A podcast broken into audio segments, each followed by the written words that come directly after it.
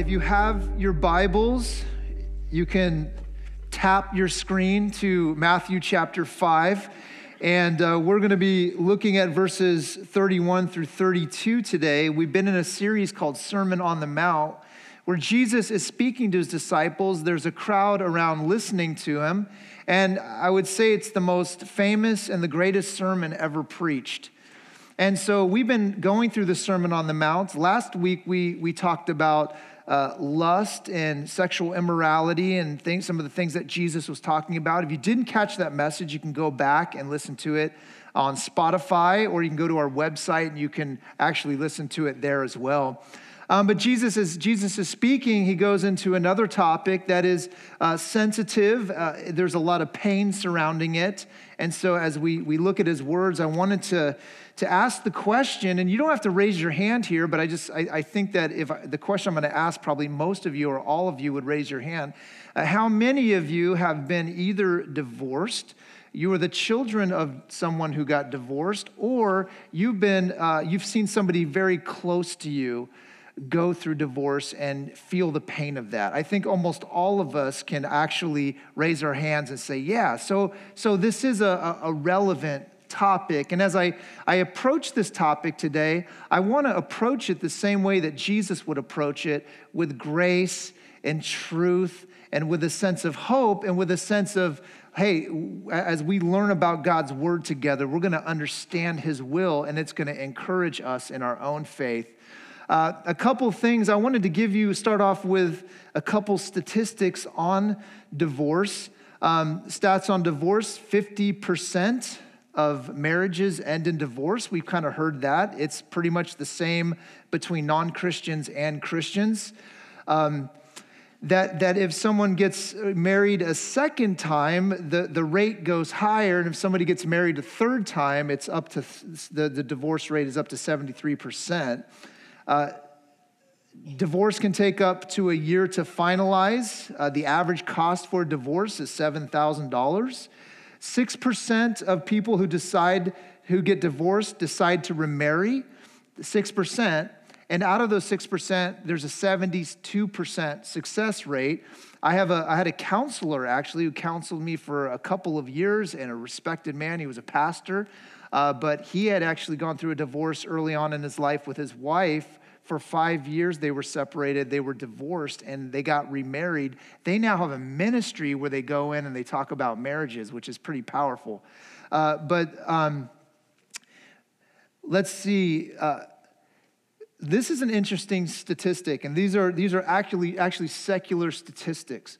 Couples that decided not to live together actually had a, a higher success rate in their marriages at 40 there was only 46% of those folks actually got divorced opposed to 57% of people who lived together before they got married. So just an interesting secular thing where really when you talk about the bible and, and when we talk about some of these kind of old-fashioned values you go man no actually god knew what he was doing. He knew what he was doing when he put some of these, these principles and guidelines into place uh, the, the final straw for divorce, uh, the three biggies are infidelity, domestic violence, and substance abuse.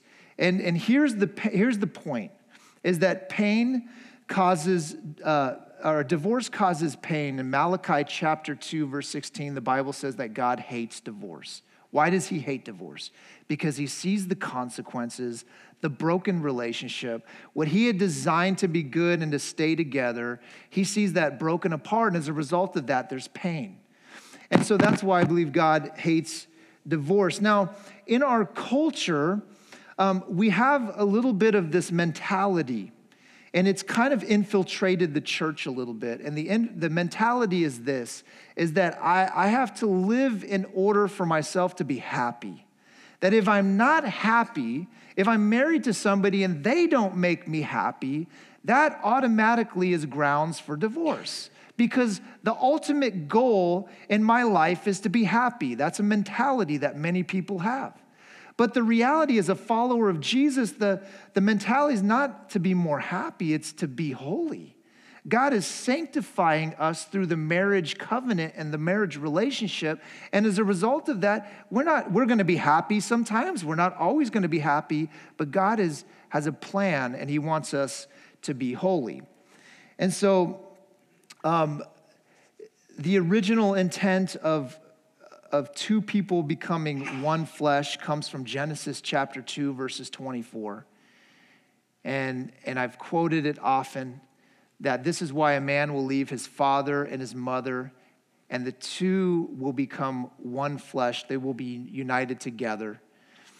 And so, as a result of that, when, when Jesus is speaking to this audience, he's speaking to a group of people that have taken the marriage covenant and they've kind of eh, they've devalued it they've made it like not such a big deal and, and he's speaking to a very male dominant culture where the men decided, like, hey, if this woman doesn't meet my needs anymore, then I can just give her a certificate of divorce. And if that woman was divorced and, and she didn't have many rights in that culture, oftentimes she would be relegated to figuring out if I, can I get remarried? Uh, am I going to have to beg for the rest of my life? And so, really, Jesus is speaking a very, very focused to men in the culture. You see, there was different thoughts even within rabbis, within the Jewish community, there was different thoughts in regards to marriage and divorce. There was one rabbi that, that took it very seriously, and, and divorce was, you know, because of unfaithfulness, and, and he had a very uh, kind of more biblical view. There was one rabbi, a very well known rabbi of that day, that said that a person could divorce his wife if she burnt the breakfast. I'm not kidding. This is historical stuff. Like, my wife makes me these sourdough. She does this, you remember the sourdough starter I talked to you guys about? Well, she makes these sourdough pancakes, and they're good. And she burnt them the other morning. I was like, can you imagine that? Like, you burnt my breakfast? We're done. I mean, that's just crazy stuff. That's see, that's who Jesus is talking to. The, the guys were, they were, they, they were following after their own lust. And so they're saying, like, hey, I'm done with you. I'm gonna go over to this gal over here. And it was just rampant. And so this is what Jesus said in Matthew chapter 5, verses 31 through 32. He says, It has been said, anyone who divorces his wife, remember he's talking to the, the, the guys here, must give her a certificate of divorce. That comes directly out of Deuteronomy chapter 24, verses 1 through 4. Verse 32 But I tell you that anyone who divorces his wife, except for sexual immorality, makes her the victim of adultery, and anyone who marries a divorced woman commits adultery. Wow. And so, as they have this really loose idea and just this laissez faire mentality about divorce, Jesus says, no, no, no. This is important stuff. And for you just to kind of like devalue the marriage in, in, in such a way you now cause that person to, to stumble, to sin. I mean, think about the woman at the well in John chapter 4, where Jesus is having this conversation with a, a woman from Samaria, and, and she, he's, he's talking to her, and he, said, he says, Go bring your husband. And remember what she says? She says, I don't have a husband. And he says, That's right, because you've had five husbands. Do you think that that's, that was the woman's choice to do that? No, she had been rejected horribly five times in her life. And the man, the man that she was living with currently was not even her husband. And here, Jesus comes to this woman who had been divorced five times, and he comes to her, giving her the living water, offering hope, offering grace, offering, hey, there's another way here, and I'm the living water. And so I just love the way Jesus approaches these things. Um, you know, as we talk about marriage in our culture, sadly, you know, people can kind of, they, they just get divorced for any, any reason. There's something called irreconcilable differences, right? I'm sorry. Is that me? Okay, it is me, yeah. Um, irreconcilable differences. I'm like, irreconcilable differences. What marriage doesn't have differences? Like, where, what marriage doesn't have some arguments and, and can't see eye to eye on things?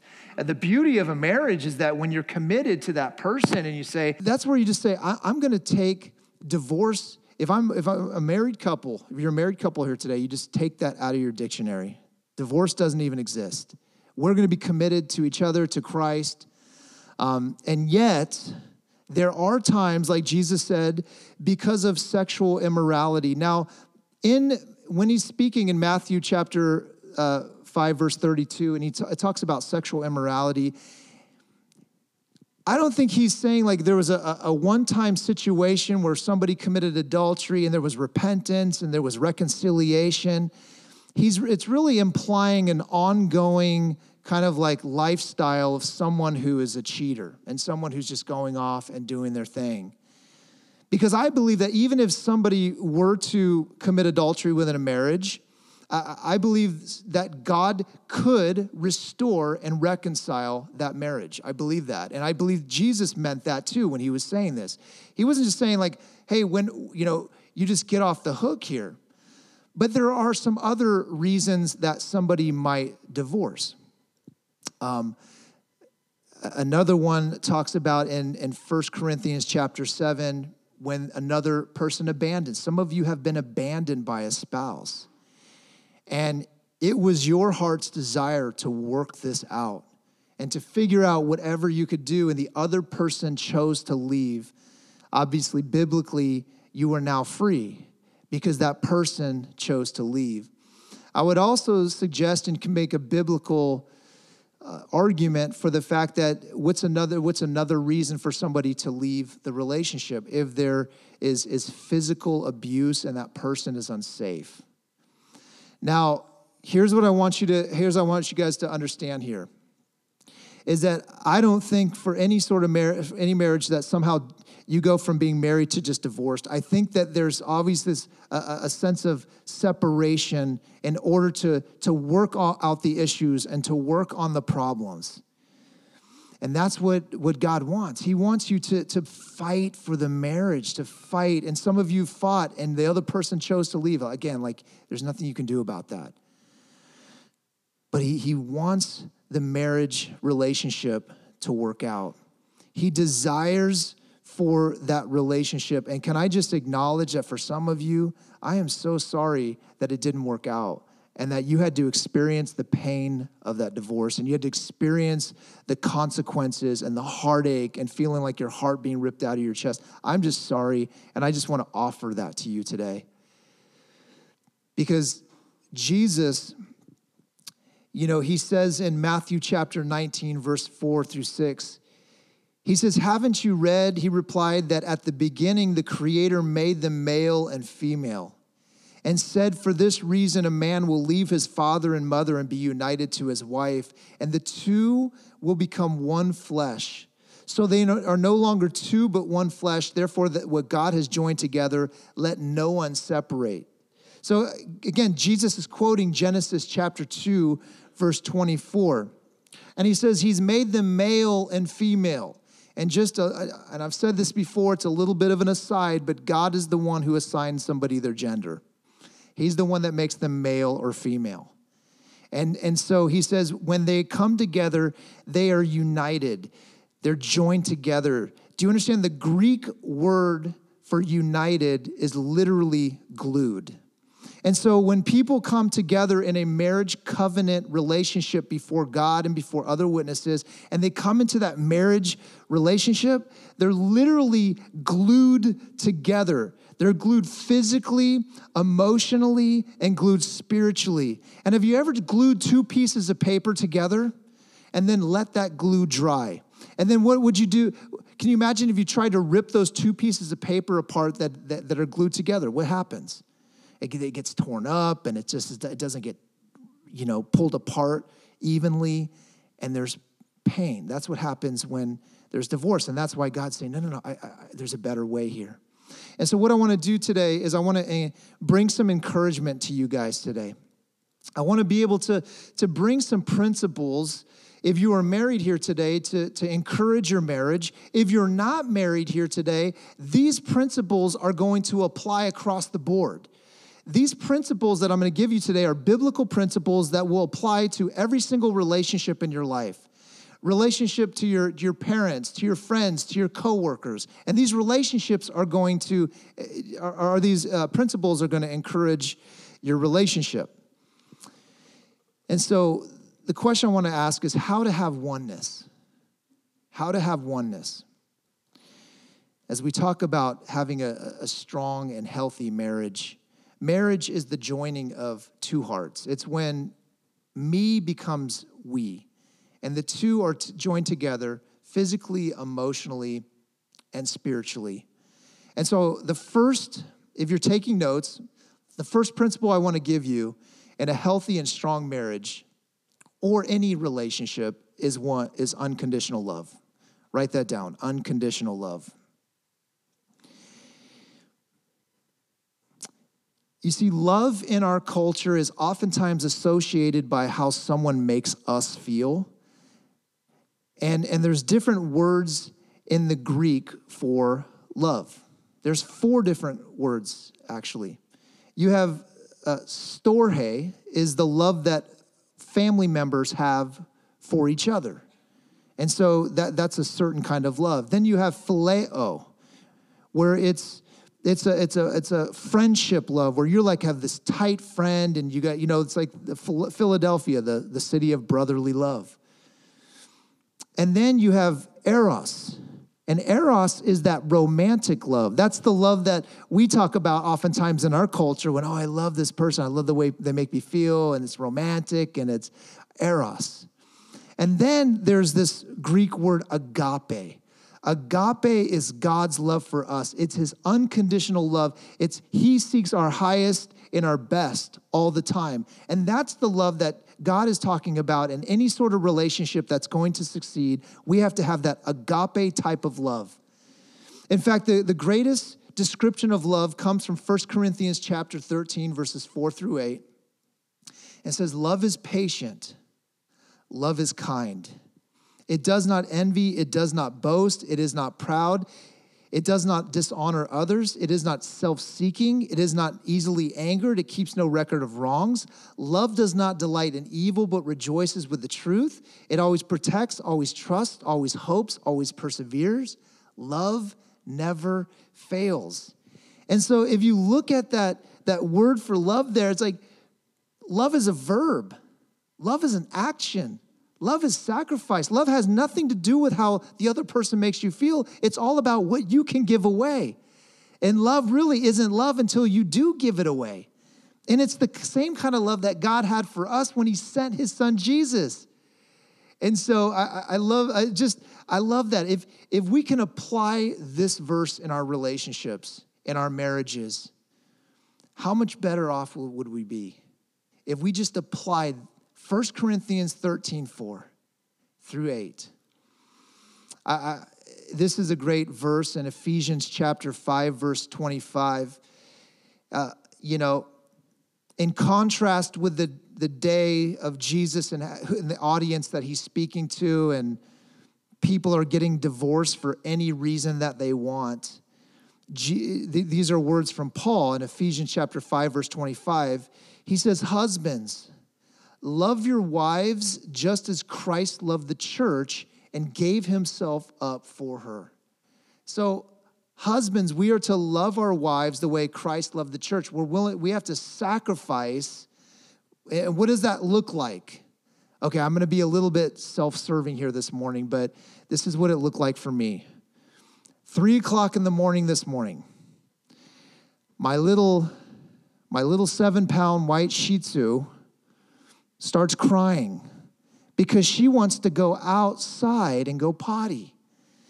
And so I'm laying there and I'm going, I'm kind of thinking like, I hope that she stops. I hope that she stops doing this little whimpering thing. And, and then I hear Elissa start to get up and, and she starts moving around. And I'm like, I don't want to do this right now. I don't want to get up. Let's just everybody go back to sleep. But then I, I, I see Elissa starting to get out of bed. I'm like, oh, no, no, I can't make her get out of bed. And so I said, I'll, I'll get her. I'll get her. And so as I walk down, I stumble down the steps and I'm like tempted to kick my dog. I'm like, no, no, no. I'm doing this because I want my wife to sleep, and I know she's had a headache for the past few days, and I just, I, I need. And so I, am trying. And you know, it's it's actually hard to love sometimes, right? Like you, it's not. You don't always have the feeling of love, but in that moment, I wanted to do the right thing, and I wanted to to take my dog out because I wanted my wife to sleep. That's just a picture. That's just a little little sacrifice, right? That's not like a big thing, but like that's what we've been called to do. I'm to put your needs above my needs. When we do that in relationship, when we put other people's needs above our needs, guess what happens? We think that somehow we lose in that. No, the relationship only gets stronger. And and we think love is a 50-50 proposition. Like in marriage, you go in and say, "Okay, I'll scratch your back, you scratch my back, and we'll kind of we'll kind of even the score here and we'll make sure that we're just kind of No, no, no, no. You know what? You know what real love in a relationship is? Is I am committed to loving you 100% of the time, all the time. I, I love what uh, there's a this famous author. He's a, a, a Christian author, David Willis. He says marriage is not 50-50. Divorce is 50-50. Marriage has to be 100 100. It isn't dividing everything in half, but giving everything you got. Isn't that a great quote? It's just like, I'm, I'm unconditionally loving you. I love that part of it. I love that part of it. And so, um, secondly, is the next thing is, is acceptance. That we need acceptance in our relationships, in our marriages. The, the deepest and longing, deepest thing in our hearts is to be fully known. And we all have this sinful nature. Even after we become a follower of Jesus and he's sanctified us, there's this practical sanctifying process that we go through, and we still have habits. Uh, we still have areas of our lives that are, are not sanctified, and, and that's why we need God's grace and we need the body of Christ to come alongside. But there, we've got weaknesses. And, and when you can be known in those weaknesses, and still fully accepted by another human being. And that's what happens in the marriage relationship. My wife knows me better than anyone. Like you, you see me get up here and preach, and it's like, oh, he knows the Bible. he says some things, and I kind of agree with him. yeah, yeah. When I walk through those doors, that's when that's when it gets real. Who am I really? And in, in the midst of like my weaknesses, she accepts and loves me. And you know what? It's the acceptance and the love that I that I experience from her that actually helps me to grow and become more like God. It's a beautiful relationship. And so in in Romans chapter 15 verse 7, Paul says, "Accept one another, then just as Christ accepted you, in order to bring praise to God." And just as God has accepted you, now, he doesn't always approve of everything that we do, but as a person, at the core of who we are, he accepts us. That's what we understand in Christ coming to die for us. And so, as a result of that, if God can accept us like that, we can accept others and our weaknesses. The beautiful thing about uh, a marriage relationship or, or any sort of relationship is the idea of complementing each other. If you think about like a, a marriage relationship and accepting each other, like it's it's the very things the the opposites that attracted us to our, our spouses, right? And, the, and I've heard this quote that opposites attract, and then when you get married, opposites attack. And uh, it's kind of like true. And what's funny about Elissa and I, as she came walking in, she's like, Oh, I don't want to be part of this. Elissa, when we take those personality tests, we are completely opposite on every single category. Like we couldn't be any more opposite. And so we are like the definition of opposites attract. And so when we were younger, that was a source of conflict and tension in our marriage because the very things that like the very things that drew us together were the things that then when when i was okay let's just be honest she's a little more organized i'm a little more disorganized and so i would be disorganized in my chaos and she'd be like hey why can't you just like pick up your underwear i'm like i don't know because i like them on the floor and Could I confess? But we, but what would happen as we we were committed to God, and we just we've always had a really cool chemistry. I mean, if you guys around us enough, we just we have fun in our marriage. But we had this kind of chemistry where we, but we, we decided, listen, we are going to look to God. He's going to be the foundation. We're going to honor him with our relationship, and then we're going to allow him to, to grow us in this, in this relationship. And so the things that used to annoy us, I then began to look at her and the different personality, the fact that she was organized, the fact that she liked to plan ahead on things. And I started to look at that and value it and thank God for bringing that woman into my life because I would probably be living out on the beach with a guitar like homeless right now. And so I'm thankful that God brought this woman into my life. And she has appreciated my spontaneity and my vision and my excitement for life. And so when we get together and we complement each other, we are like, it's, it's, it's awesome. But just get this right we don't complete each other. This is not Jerry Maguire, you complete me, right? This is not because God completes each one of us individually. But together, as we then look to Him, it's like a triangle. And as we as we look to God, and the closer we get to God, the closer we get to each other, and the more we appreciate our differences. Isn't that awesome? We actually appreciate now our differences instead of looking at them as like, why can't you just be more like me? And so we accept one another. That's a, a great um, great quote by a theologian named Rocky Balboa, and he was asked, he was asked by his, uh, remember um, Adrian, Adrian's brother, Paulie, and he's just kind of this drunk dude, and he's he's just mean, and he's like, he says to Rock, he says, Rock, why do you like my sister so much? And he says, Well, I got gaps, and she's got gaps, but together we got no gaps, you know? and isn't that this beautiful in relationship? Like we, we have, I, you have weaknesses that your spouse compliments. I have weaknesses that my, you know, the Elissa comp- compliments, and it's beautiful. So that was the worst impression of Rocky ever, because I, I really love Rocky. So uh, the third thing that I want to share with you guys in a, in a healthy marriage or any sort of relationship is empathy. Is empathy.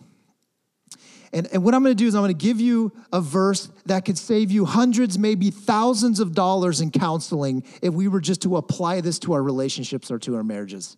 Check this out. Look in your James 1:19. You must all be quick to listen, slow to speak, and slow to get angry. Isn't that great? I know my wife's going, you probably should apply that in your life, Billy. Um, but you must all be, if we just were like, hey, we got two ears and one mouth, so listen twice as much as we speak, right? It's, just, it's a very simple mathematical thing. The, the Greek word there for listen is not just to listen auditory. Like it's not just to kind of hear the words coming out, it's to listen with the intent of understanding what the person is trying to say. And so if we, the, empathy is, is one of the hugest values and virtues of a, of a healthy relationship. Because and here's how it plays out in our lives, right? When Elissa was, uh, when we were younger, and she would come home and she would be talking to me about her day, guess what I went into? I went right into problem solving mode. And she would be telling me about, you know, her boss wasn't treating her right, stuff. And I'm like, well, you know what you need to do? And I start telling her, and she, she's like, why are, you, why are you telling me what to do? I'm like, I, isn't that what I'm supposed to do? No. I just want you to listen. I just want you to understand what I'm going through. You see, that's in marriage, you're not lonely anymore. And so, if we can enter into the other person's shoes and walk in the other person's shoes, again, this applies to all relationships, uh, we're gonna understand more. Isn't that what God did when He sent His Son Jesus Christ to this earth? He says, I'm gonna come and I'm gonna walk in, in, I'm gonna, I'm gonna be born into this earth. I'm gonna, I'm gonna walk in your shoes. I'm gonna experience the pain that you experience. I'm gonna understand everything that you go through, and I'm gonna die on a cross for you. The, the theological word for that, God becoming a man, is called the incarnation. And in the incarnation, God brings his empathy and his love for us. And so we don't have to, in any sort of relationship, try to fix the other person. oftentimes what they, they need is they need to be understood. Now, there's times when you, like you have to offer some like, hey, I, I kind of have some advice here. Like I, I'm not saying like completely, but first and foremost, that person is understood in the relationship as you show empathy. Romans 12:10 says, "Be devoted to one another in love, honor one another above yourselves." And the, the third and the last thing that I want to talk to you guys about in relationship is forgiveness. Forgiveness is the next key ingredient to a healthy and strong marriage.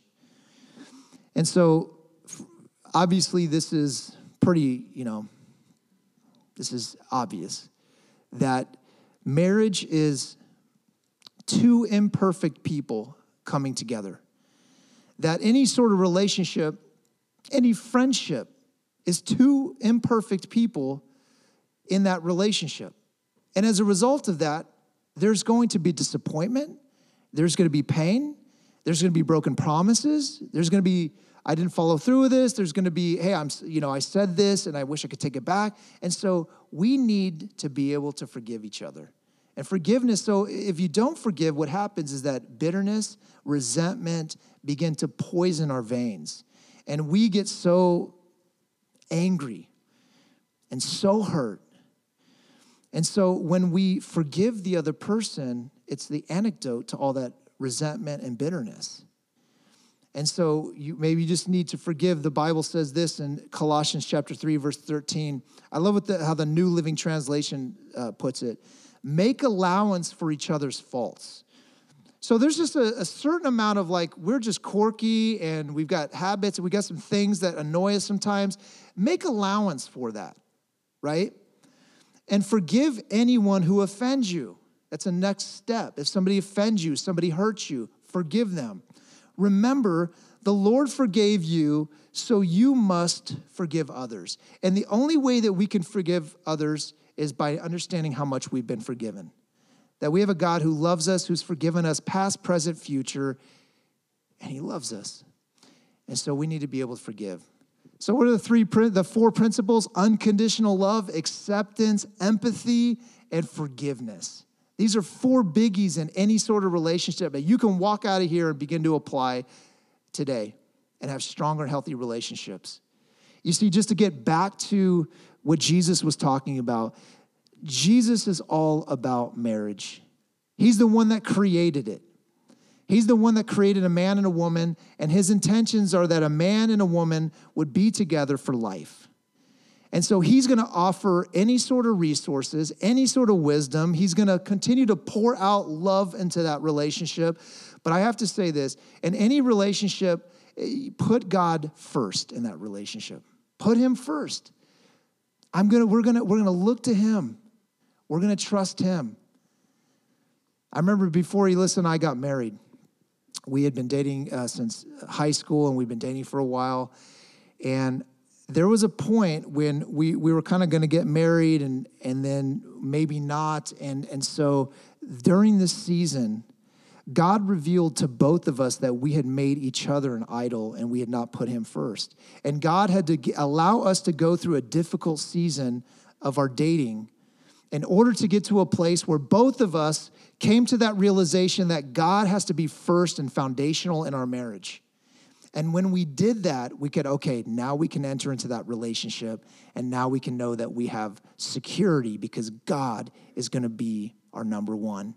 And that's the, that's the point here. He's always got to be number one in your relationships.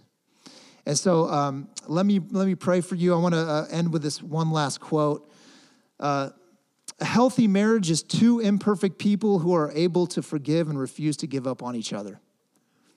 Uh, was quoted by someone who's still married. So um, let's pray together. First of all, Lord, I want to I want to pray for anyone who has been affected by divorce and they've experienced the pain and the sadness and the broken of that. Lord, would you just continue to bring healing and comfort, to bring wisdom? Lord, we thank you for your grace and for your forgiveness in all of this, Lord. But God, we know that your intentions are that relationships stay, stay together. And as we talk about the marriage relationship, that that stays together. And so, Lord, for those that are married right now, God, would you give them the grace, the strength, the resources, everything that they need, Lord, to be able to grow closer to you and to their mate. Father, I pray that you would bless the marriages in our church. God, it's, it's, it can be difficult sometimes. Lord, and, and when, when we don't see eye to eye, that we would look and see eye to eye with you. That when we don't know what to do next, Lord, we would keep our eyes and our hearts focused on you, knowing that you are the ultimate restorer, you're the ultimate reconciler, you're the ultimate healer. And so, Lord, I want to pray even now for any marriages that are going through something very difficult, something that seems insurmountable, and they don't even know how they're going to get through it right now. In the name of Jesus, that you would pour your spirit out upon that marriage and you'd bring healing. Thank you, Jesus, that you have described us that the body of Christ, we are the bride of Christ, that you are the, we're your bride, your beautiful bride that you're coming back for. And thank you, Jesus, that you are always faithful. Thank you that you will never leave us. You're a husband that will, will never, never forsake us, Lord. And you're a, a God who just loves us beyond what we can ever imagine. And so, as we're the bride of Christ, Lord, let us be a beautiful bride.